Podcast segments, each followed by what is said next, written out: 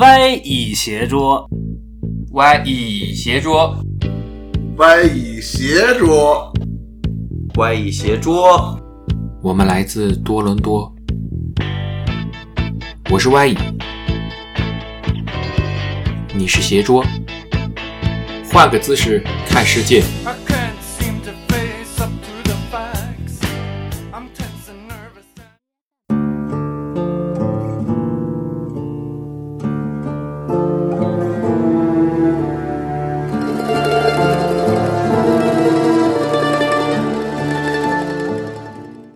欢迎收听新一集的外写者。我们会接着上一集的内容，跟大家继续介绍 TED 去意大利的一些见闻。接着 TED 的叙说到这个罗马斗兽场，还是 X 刚刚提到了这个斗兽场。很遗憾，这个斗兽场呢，我那天进不去，因为排队的人之多难以想象。其实我我倒没有进去，但是啊，在外面我的确是转了好两圈。其实大家去过那个地方，其实知道它离。就古罗马最古最古的那个老城遗址，嗯，它离得非常近，嗯，所以在那周围转一圈是非常非常漂亮，可特别多的感慨，感慨我们一会儿再分享啊。但先说说这个叫这个斗兽场吧。这个斗兽场其实我们大家都应该有那么一个印象，它其实上下分了三层，真的非常惊讶。你走近一看，真的非常惊讶。现代的不难道体育馆不是这么建的吗？它分不同的区块，然后。因为圆形的它有不同的入口，人进去人出来在不同的口，非常非常先进，就就感觉就是现代人设计的，非常非常有意思。这个斗兽场其实怎么来的呢？在的知道吗？其实是，对它最早其实是属于一个庆典型的一个建筑吧。对，它其实是当时啊，我也记不得哪个意大利的那个，或者其实说白了就是，就像。泰德刚才说的，像现在的体育场，这也是当时的一个娱乐场所，只不过当时的娱乐在现在用现在的这种价值观看来比较野蛮而已。或者说那种哦，美国现在有那种六角呃笼子格斗的 MMA，嗯，类似于那种，嗯，但比那个更惨。对，这个因为我个人比较感兴趣历史啊，讲一下它那个怎么来的吧。他其实是当时一个意大利的皇帝，好像征服了以色列啊。那那个时候好像也不叫以色列，应该就是打了耶路打了耶路撒冷吧。应该是迦太基，好像还是在后面一点的事儿了。他应该是公元前一点的事儿。然后斯呃维斯帕先皇帝哦，可能可能是吧，但皇帝具体叫什么我记不得了。他是强迫了一大堆犹太人。大概几万、八万、七八万的犹太人给建了那么一个的斗兽场，还是还是非常震撼的。但是最震撼的我的是什么呢？就是你走近一看啊，你会发现它的墙板不是光滑的，它上面每隔差不多巴掌那么大的一块地方，你一定能找到那么大的洞眼，就拳头那么大的洞眼，都是二战的时候打下来。就是在被机枪啊或者这个飞机航炮的扫射的情况下，依然屹立不倒。据进去过的同学说，他那个中间的那个真正的斗兽场啊，现在它已经没有那个翻翻转的石板了，就只有只有它下面的石柱子。据说以前那个板是可以翻开的。我个人说一说吧，呃，意大利。其实咱们也不能免俗啊。然后我去了意大利呢，这之前我这个人从来不做什么功课，唯一去意大利的时候做了一个什么功课呢？把那个《罗马假日》又给看了一遍啊，顺便欣赏一下美女当年的音容笑貌，是吧？然后赫本小姐对赫本小姐去了一下万神殿，这个是我觉得必须值得说一下的，因为这个可以把它看作。意大利的一个历史文化的宗教的那么一个缩影吧。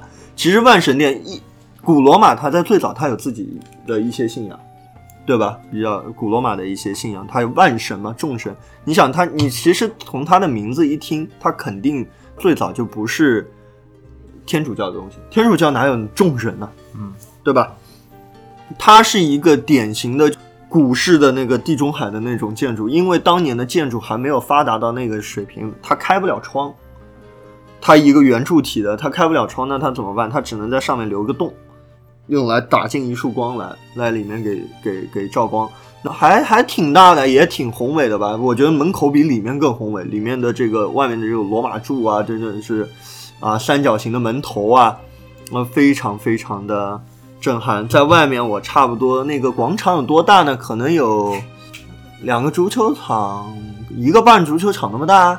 啊，周围也是很漂亮的建筑，但是在那个，嗯、这么一个大小的一个广场上呢，我可能是看了一看，可能我能眼睛数过来的就有三四十个各种各样的警察、军人、荷枪实弹的啊，咱们提的这都是荷枪实弹的啊。哎，多说一句，你知道在那个很古老的城市里面，你看到这个意大利警察穿的那个是黑色的大檐帽，然后黑色的那个制服，领子又巨大。然后他的警衔啊、军衔啊，又那个领章特别大，像极了像极了二战时期的意大利军人的军服。当时甚至那个天，因为我去的比较晚，我就甚至有一一瞬间有那个时光倒流的感觉。哎，这怎么感觉好像回到这个，哎，回到这个，就像大家都看过那个什么《西西里美丽传说》嘛，里面那个意大利军人。就真的就有那个感觉，太太太吓唬人了。我说怎么这个国家能保留这种军服到现在？就那种感觉，就那么多军警的地方，我坐在一对老夫妇的后面，一对意大利小孩，明目张胆地用特别嫩的小手往老大爷口袋里面摸钱包，但是他动作之快，快到我当时都没有反应过来，那么小的小孩能干什么？结果好像老大爷不当心动了一下，啪叽，钱包掉地上了，真的是不见不知道啊！我觉得我们这么一个大人看到的话，什么感觉？我们的肯定就傻了吧，就完了穿帮了吧？没有想到那些小偷啊，训练有素，Is this yours？没错，捡起来，Is this yours？给到老大爷，老大爷刚刚接过来的时候，就我把一个钱包给你的时候，这个手已经变成了伸伸开巴掌问你要要小费的姿姿势了。老大爷一看，哎呀，我是一听一看就老大爷美国人，要不加拿大人，就那个英语咱们也能听出来，对吧？非常高兴，打开来摸出五欧元，一看不够，再扯一张十欧元卷卷给那小孩，谢谢。小孩拿了钱，哗，三四个小孩就跑，就往万神殿外面跑。哎呀，旁边有一个印度的一个这个妇女啊，这也是游客啊，这个就就上来跟老先生说，他说我跟我的丈夫在后面完完全全看清，就是他们去试图偷你的钱包，你不应该给他们的钱。然后我的丈夫已经到门口去找警察了，你知道吗？在那儿感觉咱们这种游客比当地的这些警察甚至都有那么有正义感，他们可能见的太多了。就你想，咱们其实有的时候有人批评咱们中国啊，就当然这这的的确也是不好的现象，这个青少年犯罪或者说有组织的青少年犯罪，在意大利这也 很多啊。意大利和法国，我记得成长的传统。见的太太多了，太多了。然后这个万神庙本身呢，还是很有意思。它是公元前吧，刚刚前前了多少年？前了可能有三十年建的。但是他当时是谁建的呢？是一个将军，是那个乌大维的将军。然后乌大维我们都知道啊，特别有名，我们就不介绍。他为什么建这个呢？因为乌大维打败了埃及艳后和安东尼，建了那么一个殿。所以当时是万神殿，后来的皇帝还是这个罗马城的统治者啊，又把它献给了当时的人呢，就就特别喜欢没事儿有事儿没事儿就把最好的东西都送给教皇嘛，然后又送给教皇了，然后又送给教皇了。其实它现在真正的意义是一个教堂，传说中它还会定期的举行什么弥撒呀这些东西，它它有一个现在的这个。天主教的这个真正的官方名字我们记不住了，但是大家还是叫这个东西叫万神殿。它中间被毁了过一次，被被火烧过一次，呃后来又见过，但是也是历史非常非常非常古老。呃，意大利人让我一个特别佩服的就是，他们对这些古的东西的保存之完好。它不像，它跟北京还不一样，因为北京吧，咱们是梁思成先生失败了嘛？对，但是但是北京毕竟离咱们现在生活还其实还是很近的。但是我们经常说，哎，这有一个什么，然后夸夸夸赶几站地，赶到那边，哎，看一个天坛，再赶多少，再去，哎，看一个这个，看一个那个。它那整一个城，他的历史文化遗产是整一个罗马城，完完整整，对，非常非常完整，难难以想象，难以想象。城区跟新城区的概念。它好像是有的，但是它的老城区是非常非常完整的一个老城区。它有一区、二区、三区、四区，那么一直到十五。哎，对，他们的它的建筑跟巴黎有点像，它的城建都是一个环形的，对，放射型的，然后区的编号也是那么一个环形的，然后这就是万神庙吧。当然了，为了向伟大的这个电影致敬嘛，我这个免不能免俗的去了一下，去了这对这个许愿池，这个许愿池叫特雷维喷泉，就去了那个许愿池，结果不赶巧，呃，这这个呢，硬币刚刚被卡车拉走了。真的是用卡车拉走的，这可这可是罗马市政府的一项收入啊！对，每年有成吨成吨的硬币需要被卡车拉走。但我去的时候正好在维修，所以里面没水，但硬币还是有的，就没水。大家还是很坚持不懈的、奋不顾身的，就转过身来往身后扔硬币。扔的那个动作还得是一个特殊的动作，就是你得把身子给转过来，背对着喷泉，往右右手往左后面扔。对，然后你那么就就这么一抛吧，然后然后许愿都能成真。对，但是这咱们中国游客呢，还是比较有有创新思维的啊，大家都喜欢往那雕像上扔。所以你能发现那个雕像上，就他那那个，比如说那个腿弯儿啊，或者那个裙子带儿啊，那那中间能恨不得像聚宝盆一样积了那么一大卡的硬币。那个是套环呢。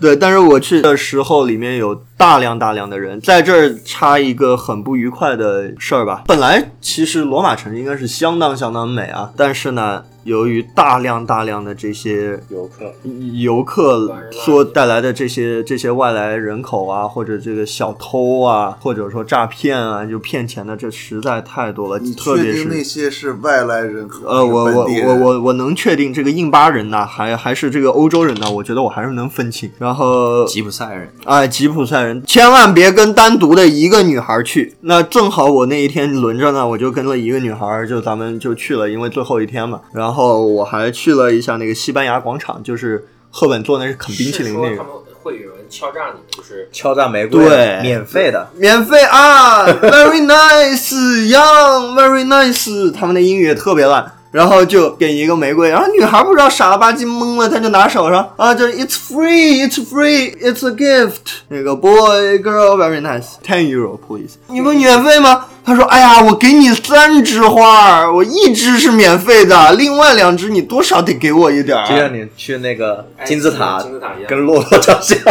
对对，骆驼骆驼不免费，骆驼要钱，我不要钱。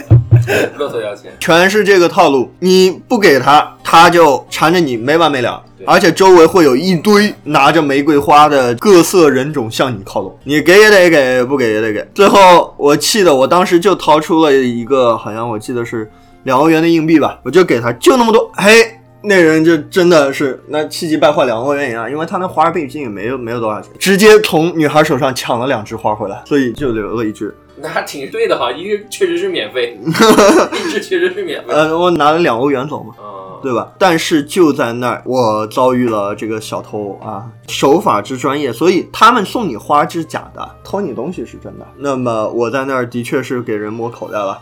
呃，造成了一定的经济损失啊，所以一定建议大家去罗马和巴黎这两个城市，连连做完手法都是极像的。给花的千万不要理，送你一个幸运手袋儿，然后非得给你手上系下来。你放心，他那么一秒钟系上来，你你十分钟你都解不开，真真就那么厉害。这也千万不要理。还有的就是说，一堆人啊，不知道为什么拿一个小本子，拿一支笔，Can you speak English? Sign it.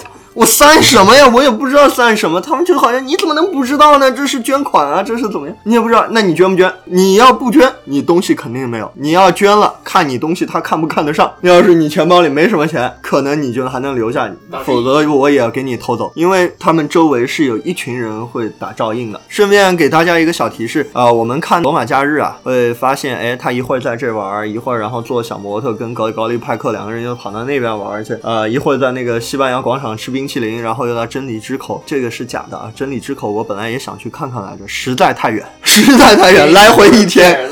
咱咱们现在的交通这状况，来回一天。自行车骑得快吗？那那个小摩托，小摩托对对对，这这个这个千大家千万别上当。那个电影嘛，咱们看看就行了，向艺术致敬。然后剩下后来我就坐了火车去了威尼斯。那么一路上呢，还是非常感慨的，就是意大利的铁路非常好。火车也非常好，跟中国的高铁不相上下。中途经历过了一个城市，我瞥了一眼 F 打头，结果发现是 K 结尾，结果发 他说 F 打头可以法法兰克城，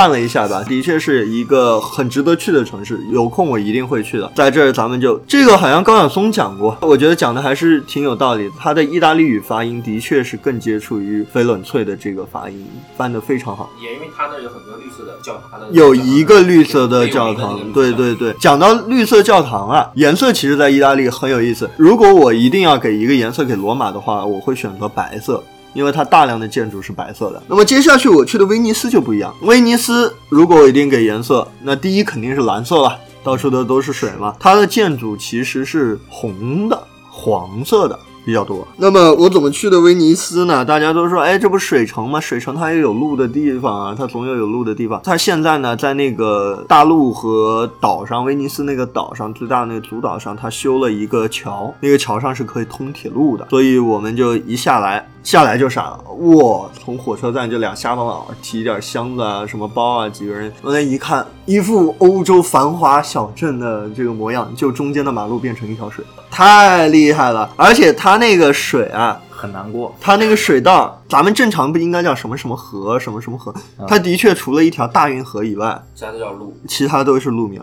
特别是之后我们讲到，就是开到亚得里亚海里面，再往深处开，它中间的。都是拿浮标给它圈起来，然后中间还拿浮标上面还有红绿灯，它也叫什么什么 Avenue，什么什么 Boulevard，真就那么取名啊，在海上。冈朵拉。对，冈朵拉根本划不了那深海里面，它翻了我还不得，非常非常有意思，但是非常非常非常的漂亮的一个海上的一个啊亚得里亚海的明珠吧，这这也是呃我们一直对它的称呼。那么其实熟悉它的历史，咱们讲到海就就有很多能聊的啊，历史上它也成为过共和国啊，这些大家都知道。那么它。也就是以海军立国的，那么它其实是以海海上贸易立国，对。然后它其实建立了后来的算是后期的金融吧，算是世界上比较早的一个靠金融建成，对借贷体系非常发达，非常发达。我给大家讲一个小例子，在我也是商人，对。对我，我就讲我亲眼看到实际的例子啊，就是它那个大运河上有一个横跨的拱桥，那么这很正常，对吧？咱们在别的地方，但威尼斯它就那么几个岛，一共一百八十个岛，全用桥连接起来，它真是把这个建筑发挥到极致啊！桥是什么？桥是市场，它在桥上盖房子，所以你走来走去，那个桥两边，你过去就是两溜商店，然后你回来又是两溜商店，所以你过一个桥再走回来，那那你还得回家吧？那你再得走一遍，所以你就来回来来回来，你这商场至少逛两遍。巴黎是不是也？有这样的，佛罗伦萨有。佛罗伦萨，佛罗伦萨它那个桥是平桥，但那个因为威尼斯它要过船嘛，过大船，所以它那个是拱桥，上面都是。在咱们国家的凤凰也有这么一座桥，也是一个拱桥，上面是一个市场。它那个市场现在当然是我看一下什么乱七八糟都卖，主要还是黄金纪念品，因为它以前就是一个黄金市场。那么大家来买黄金的时候，有很多的时候，它不是说我买一个黄金，我不像现代人带着玩，它是买来做投资的，所以它那那个相当于一个早期。期的一个黄金证券，那么一个期货市场，也没有人会扛着几箱金子来，也有吧，在那卖一些小的东西，也方便货运就是。哎，对，感觉好像往下面一扔，有个人拿船一接，光光倒拉一划一下就走了，是吧？其实像威尼斯当时那个地位的那样的国家，在意大利其实不止它一个，热那亚和比萨其实都是那样的这个海洋共和国吧，算是它一个城邦，然后有自己的军队。但是刚刚我们聊过，说他那个雇佣军啊什么这。但是他其实真正的强大起来，跟他自己有自己的征兵政策是非常非常截然不同的。因为他其实呃，我们都知道说威尼斯它的海军很发达，但是其实它的陆军也是非常非常有战斗力的，因为它保护它。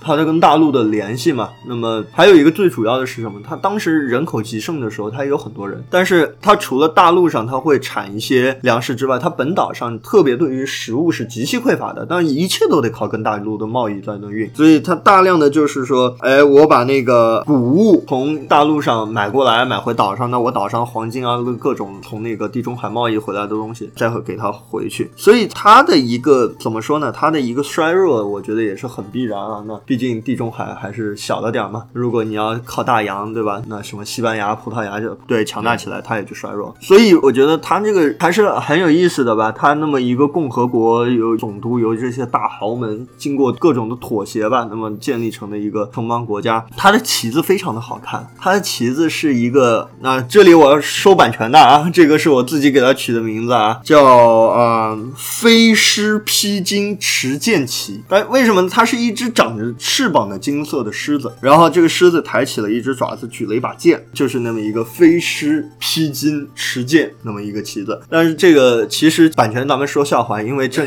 人家正儿八经是有版权，这个狮子叫好像叫圣马可狮飞狮。哦，还有圣马可大教堂，对了然，后里面有他的遗骨，那么他这个其实这个狮子其实也是真的有这个东西的。呃，当然我没见着啊，我没查到到底具体的活物啊，就是他那个一个雕像吧，好像是那么狮鹫嘛？对，可狮鹫是下下半身是狮子，上半身是它们有翅膀。我知道的是，这个是当时其实也已经是它，哎，这个是旧的，它真正的旗子还不这样。我看到是一个是一个斯芬克斯手持一本书，对，这个是最古老的吧？现在的旗子肯定不这样。翻书开始问问题，我们我们现在翻翻书，看看我有没有记错，但应该不是不是这个。他他这个狮子哪来的呢？应该是从别的地方抢来的，就好像是我记得从拜占庭抢来的，但是不是威尼斯抢的，借他俩胆儿他也不敢，应该是当年土耳其人抢的，奥斯曼土耳其帝国。这个吧。对对对对，持剑嘛，飞狮持剑。记得当年在斗兽但是为什么这都是书呢？古罗马斗兽场里就已经有狮子了。不不是，我就说他那个雕像，他是从拜占庭帝国。因为因为圣马可的代表就是狮子，就是每一个就是耶稣的几个门徒嘛，他的每个门徒都有一个自己的家纹嘛。圣马可，圣马可就是一个，那么圣马可大教堂就是在总督府的旁边，而且它门前的广场也叫圣马可大广场，它也并没有很大吧，但是还是非常漂亮，因为它地上有斜纹。那么讲到这儿，我觉得意大利这个民族还是很浪漫的啊。他们推一个小车啊，推一车鲜花，老大娘就开始卖花。那卖花，你要买花呢，我也没包装，我怎么办呢？我就扯一张这个意大利文报纸给你一裹，哎，其实非常好看，感觉很有情调，是吧？讲到圣马可大教堂吧，咱们哎，之前我我记得那个 Y E 提的非常好，就是说那个翡冷翠那个教堂。跟它名字有关系哈，所以我我提到了这个颜色，因为圣马可大教堂它看起来是金色和红色相结合的那么一个东西，所有的人都说是金色的，但我觉得它偏红，为什么呢？它里面用了大量的这个暖色调的红色的整条的大理石，它是装饰在外面，也有一些绿的，但是它金色为主，然后红色为辅吧，有那么一些翠绿色的。传说中是里面抹了一大层的金，用了好多的黄金啊。那个呃，多提一句，他门口的那个钟楼啊，有一个名人上去过，这个人叫伽利略，当年好像是为了证明望远镜啊，还是证明什么自由物体下落啊，非得拽着总督，这总督也是科学迷啊，这个跟他气喘吁吁就两就个铁锹就同时着地。对，就就跟他就跟他一块爬上去了，好像是试验一下望远镜啊什么东西的。哎，你就能感觉到，因为那威尼斯。说实话，它真心不大，你就能觉得，哎，那那出现那么多的伟大的艺术啊、文化啊这些东西。说实话，其实我觉得，如果咱们真不知道到欧洲去哪旅游，当然啊，在做好那个防偷措施的时候啊，那个呃，意大利和法国巴黎，我觉得是必不可少去的两个地方。为什么非得说法国巴黎呢？因为就是法国南部的风情很不一样。但是巴黎这种大都市呢，就是你不用去找景点。景点在街边等你，就真是这么一个感觉。说实话，那真是我就坐了他那个 bus，当然他那 bus 在海里开啊，那是个船，它也有 bus stop，一站一站下人，一站一站上人，它也还有不同的线啊，完全没区别，叫 C bus，帮我坐了。然后 C bus 不是鱼吗？看到旁边有个金屋，他那个金屋以前是好像一个剧院吧，我如果没记错的话。传说中上面涂满了黄金，当年就是他做金融生意啊，就能有钱到那个地步。他拿黄金涂房子，你知道意大利人说这是谁弄的吗？说是贪婪的拿破仑同志。说拿破仑同志当年非得穷疯了，然后非得给他拿刀都给他刮下来，把那几几斤黄金都给狮身人面像的那个鼻子也是被他轰的，嗯说的里面有宝藏。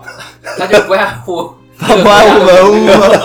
他就喜欢钱呗。这哥们到哪都觉得有宝藏。对对对，讲完金屋，还有 怎么说呢？他他对面那个金屋好像离得不远，那个对面吧，就是我们举世闻名的他意大利的那个威尼斯的几大艺术学院。威尼斯的这个交响乐非常非常的厉害，当然我不太懂啊，好像也有一个著名的画派，然后在那儿他的音乐学院就在那儿，所以他那个岛就可能就叫学院岛，具体我也忘了叫什么岛，但那桥肯定叫学院桥。那一站咱们坐车那一站肯定也叫学院站。后来去了一下总督府，那总督府就不多说了吧。刚刚其实讲那些历史，大多数包括一些实物都是在那总督府里面看到的。但是提一句吧，总督府这么一看，其实当年他们那些人还是挺廉政的啊。总督府跟哪连着呢？跟囚犯那个监狱连在一起，就前面判了，后面拉进去关了就完了。那么中间走的有一个小桥，好像特别特别的有名，特别受到这个全世界的痴男怨女们的那个欢迎，叫叹息桥。说什么在叹息桥上那个呃亲一口啊，就能怎么样，永远不分离啊。反正那个东西我呢去了一下，它其实就特别小一窗，就是你走那个过道里面都是特别阴森。我还去看了一下那监狱，也也就是一石头监狱吧。就只有在叹息桥上有那么一个小孔，你能往外面再看一眼自由的世界，而且正对着亚得里亚海，美极了。这小窗很矮，像咱们这身高的都得过去，都都是低着头，都得那么看。你的身高还比一般人高一点。啊，高高那么一点吧。然后在这里，我觉得有那么一点，我是特别特别佩服古老文明国家，不止他一个，对吧？你这个威尼斯说要跟咱们中国算古古代比文明比有钱，那差太远了。但是我们想，咱们魏晋的时候，南北朝啊这些时候，门阀世家都好像有钱了，都喜欢干点儿乱七八糟的事儿，什么炼个丹啊，养个狮子啊，就好像中国是不是有一段时间去干这个事情？那么意大利，我觉得很好，特别威尼斯，它的那几大门阀真的是说。可以说为他今天的文化的地位做出不可磨灭的贡献。他怎么办呢？我有钱，我支持一堆艺术家，我跟你比赛。你支持艺术家好，我我再支持几个，我们一起比赛。所以他整个文化氛围很好，因为他很有钱，绘画也好，音乐也好，就非常非常好。所以旅游景点的话，就差不多这样吧。因为说实话，真是一步一景，在那么小的城市里面。我刚才说我坐船出海去那个亚得里亚海里面，那么去哪呢？其实去了俩小岛，挺有名的，一个。叫做彩虹岛，远远看还行吧。岛上的话，你能接触一下当地人的生活，其实就是一个小渔村。它那彩虹岛是不是跟什么黑手党有点关系？没，没有任何关系，离得有点远。那个在亚得里亚海的那个最北端，离不是什么那个家族有七个戒指的那个梗吗？没没没，那那差得太远。它是那个岛是就在威尼斯的。我告诉你们有多简单吧？对，它就在旁边开船。威尼斯不都是不就都是岛？但是它离的那一圈岛要稍微远一点，得开出去。那个岛群。对，所以你真就我一边开，我一边就把那个手插在那个海水里面，在那划拉。我说这啊，这可是这个是资本主主义世界的这个穷光蛋资本主义的海水啊，我得摸它一下。其实真没那么复杂。它为什么叫彩虹岛呢？因为远远看去，那个岛上的房子特别好看。为什么呢？因为它每幢房子都被刷上了不同颜色的油漆，你家粉的，他家绿的，他家蓝的，特别漂亮。为什么呢？就是因为他当年出很多水手，一出他出去好几个月，他回来。他家都不认识了，在海上颠的，那就记得就是我家什么色。那他家重新刷了个墙，他就进错家门了。哎，对，那那你 比如说人家把他家占了，把他家房子刷成绿色了，他就被绿了。哎，对，差不多吧。然后他就那就不是他家了。嗯，对，就那么一个原因。但是上去，哎，在那儿我竟然看到了一艘快艇，上面写的 ambulance，我假设它是 ambulance。然后又看到 ambulance 旁边停了另外一艘快艇，上面写了 police，我假设它是 police，所以那就是我们的警船和这个救护船。然后 fire truck 没法上水。另外一个小岛呢叫玻璃岛，非常的漂亮，是因为它有各种各样大大小小的玻璃工艺品，你还可以看他们怎么做玻璃。所以怎么说呢？北面经济的确是强一些，它以前还是有一些手工业、一些工业的。接下去可能再花再花两分钟时间啊，讲一讲我最爱讲的话题，是吧？嗯，就是吃，对，就是吃。哎，大家都很了解我，是吧？看我这个已经不再苗条的这个身材啊。从荷兰到威尼斯肯定有非常大的，是吧？到到意大利肯定有特别大的差距。差距太大了。我在意大利过了一个我的生日，然后为了证明一下我这个存在感和吃货的本质啊，我去了一家那传说中的米其林三星店。其实到今天我也不知道它到底是不是米其林三星，为什么呢？意大利人都说自己是，嘿，还真是这样。你你问他是不是，他是。他说到时候他跟你撒谎啊！我以为你问我们这儿有没有米其林的厨师工作过哦，我以为你问我们有没有这个杂杂志。但是我呢，的确是看到他那个墙上被贴满了，他那个门上被贴满了米其林的标志。对，具体几 是那个是那个木乃伊的那个标志，不是不是，就是一个小星星，一个红色的小星星，中间一个白圈儿。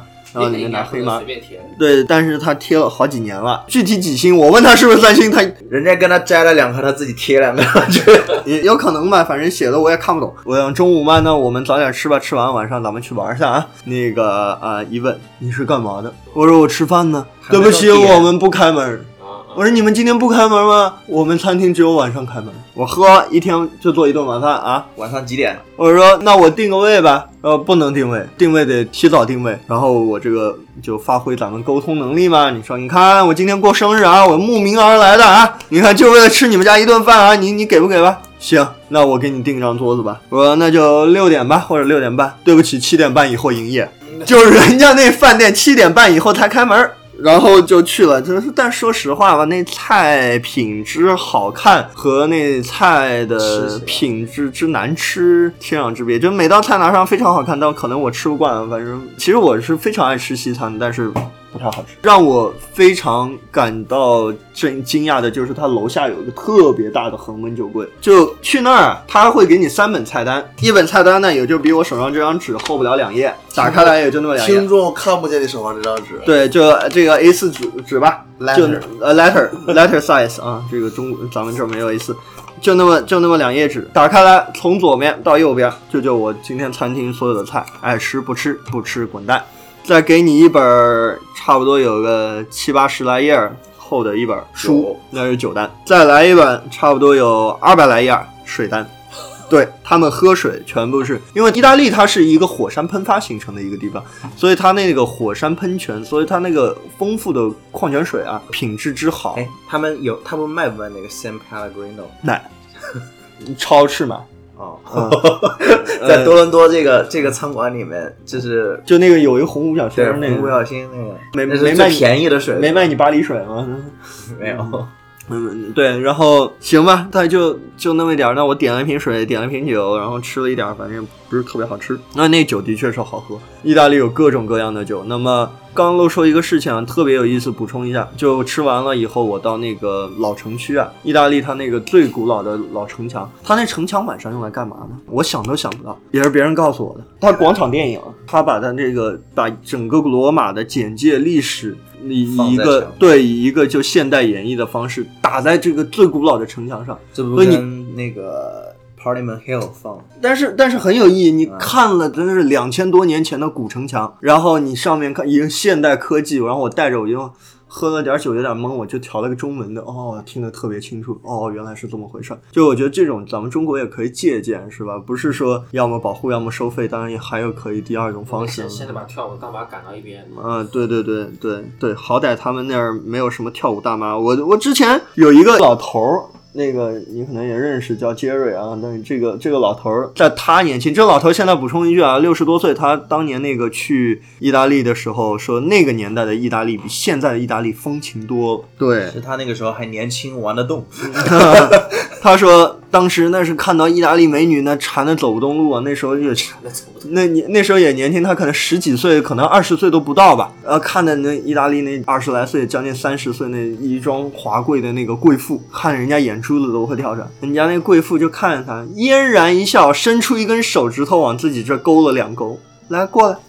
然后那我们认识这位加拿大老先生，就像小狗一样，啪啪啪就过去了。那女的二话没说，抱起他的脸，就在他脸颊上亲一口，然后说：“OK，no more，你可以走了。”赏你一个，赏你一个，别看了，钱包还在。哎，对，对，钱包还在啊，钱包还在。但是意大利人，意大利人现在啊，我觉得他的世俗啊，这个是给我特别大的一个感觉。就咱们要说中国人到那儿，千万别客气的，怎么在北京虹桥市场砍价的，怎么到意大利给我砍价去？那意大利人那套路太深，砍价那套路太深。我曾经在饭店吃饭，因为我很喜欢吃他们那个橄榄油配葡萄醋泡藏红花蘸那个蘸那个面包，然后咱们这北美嘛，一般就给你个 butter 让你自己抹一下，对吧？我到那儿去，在威尼斯，哎，你在威尼斯你怎么能给我一个 butter 呢？你怎么也得给我点儿藏红花油，然后再给我一瓶果醋吧。我问他要那个，都是餐前的免费送的东西啊，他不给，他要收钱，给我气的。我说那不行，那我不要了。结果那小哥过了一天，可他看可能因为意大利你可以不用给小费，我不给他也没辙。但是他知道就游客一般都给，因为这欧美游客比较多。然后他怎么办呢？他默默地从厨房口袋里面掏出了一小瓶橄榄油和葡萄醋的喷雾给我。他说：“你知道吗？我给你倒盘子里啊是要收费的。你看我对你多好，我直接给你拿两瓶儿，你自己吃吧。”可多种套路了，特别多种套路。然后私下贿赂他。对对对对，但是他他的意思就是你小费还给我吧？你看你看，虽然我们饭店不允许，那不不是我的错，那是老板的错，对吧？我对你很好，我给你拿。但是威尼斯提一句，不得不说，他的吃的真的好极了，好极了。我当时为了吃一种当地的小吃，叫做墨鱼面，就是我们吃的 spaghetti，但是它是黑色的，它以墨鱼汁儿来煮，啊，哦，那肯定很我在。多伦多一家那个意大利餐馆吃，非常好啊吃。特别好吃。我当时有没有螃蟹里面？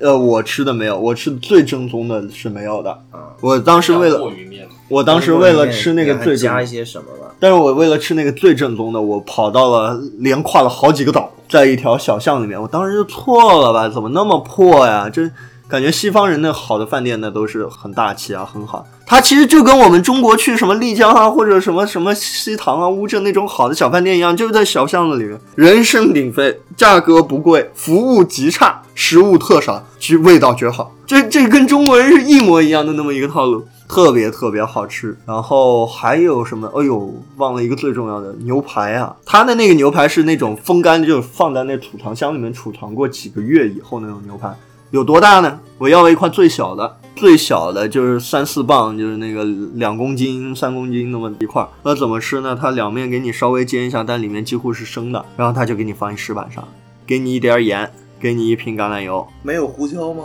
啊对，再给你点胡椒，然后再给你那还有救，那还有救。极端好吃，但是就大嘛，特别特别大，这就是威尼斯牛排的那种吃法，三个人点一份儿呗。差不多吧。你是按公斤点的。对他按重量点，我就跟他说我要最小一块儿，上来嗯一根手指头那么厚，真的一根手指头那么厚，不骗人。差不多。然后电脑那么大，一台一笔记本那么大，对那么一块儿，啪往那一搁，吃了。但是真的是特别特别好吃。传说中这是一个非常，其实是非常昂贵的吃法，因为它那种好品质的牛肉，它在风干的那个过程中，它 aged 的那种 aged beef 其实是非常非常贵的。然后花了多少钱？哎呦，不记得了，一两百块钱不到一些吧，两百欧，不到一点儿。真的挺贵的。对对，不到肯定是不到，但是是比较好吃的。反正意大利吧，这个国家太深太厚，有空的话，咱哥几个可以一块儿啊，组个团，咱们一块儿去意大利亚呢？去意大利亚呢。最后给大家分享一个我当时在意大利真的是在罗马街头写的那么一个感悟一个小感悟吧，我把它作为就当我们这期意大利这几个专辑的一个结尾吧。好好的，呃，那我就念了啊，自己念念自己的写的东西有点于是当时你就念了两句诗。那如果你自己不想念，想让我们剩下来三个你们谁念呢 你们谁想念吧？？X 代劳一下，呃来 X 代劳一下吧。先听一下 X 的版本。狗欲世界生死以，岂因祸福你还是自己念吧。。好好好，那我自己念吧，他太靠不住了。此处应该有这个音乐啊。对对对，意大利的那个。嘟嘟嘟嘟没事，待会儿帮你配，一定配住。这意大利的说说说着玩，说着玩。原以为是一座建立在博物馆和教堂上的城市，却发现这城市古老的灵魂和熙攘的生活已经柔和的密不可分。城墙、教堂、雕塑、广场，历史就是这样萦萦绕绕的在街头和巷尾。即便雕花快被磨平了的民宿木门，也能让时间变得安静。走累了，在山城般的石路停下休息，如果一想到脚下那一块块早已被打磨得黑亮的石板，不知见证了几般兴衰荣辱，历史的厚重感又让我心潮澎湃。闭上双眼，身未动，心已远。在这里，我是历史的朝圣者，我感叹古老文明的灿烂，惊喜世界之大千。Hello Italy，Hello Rome。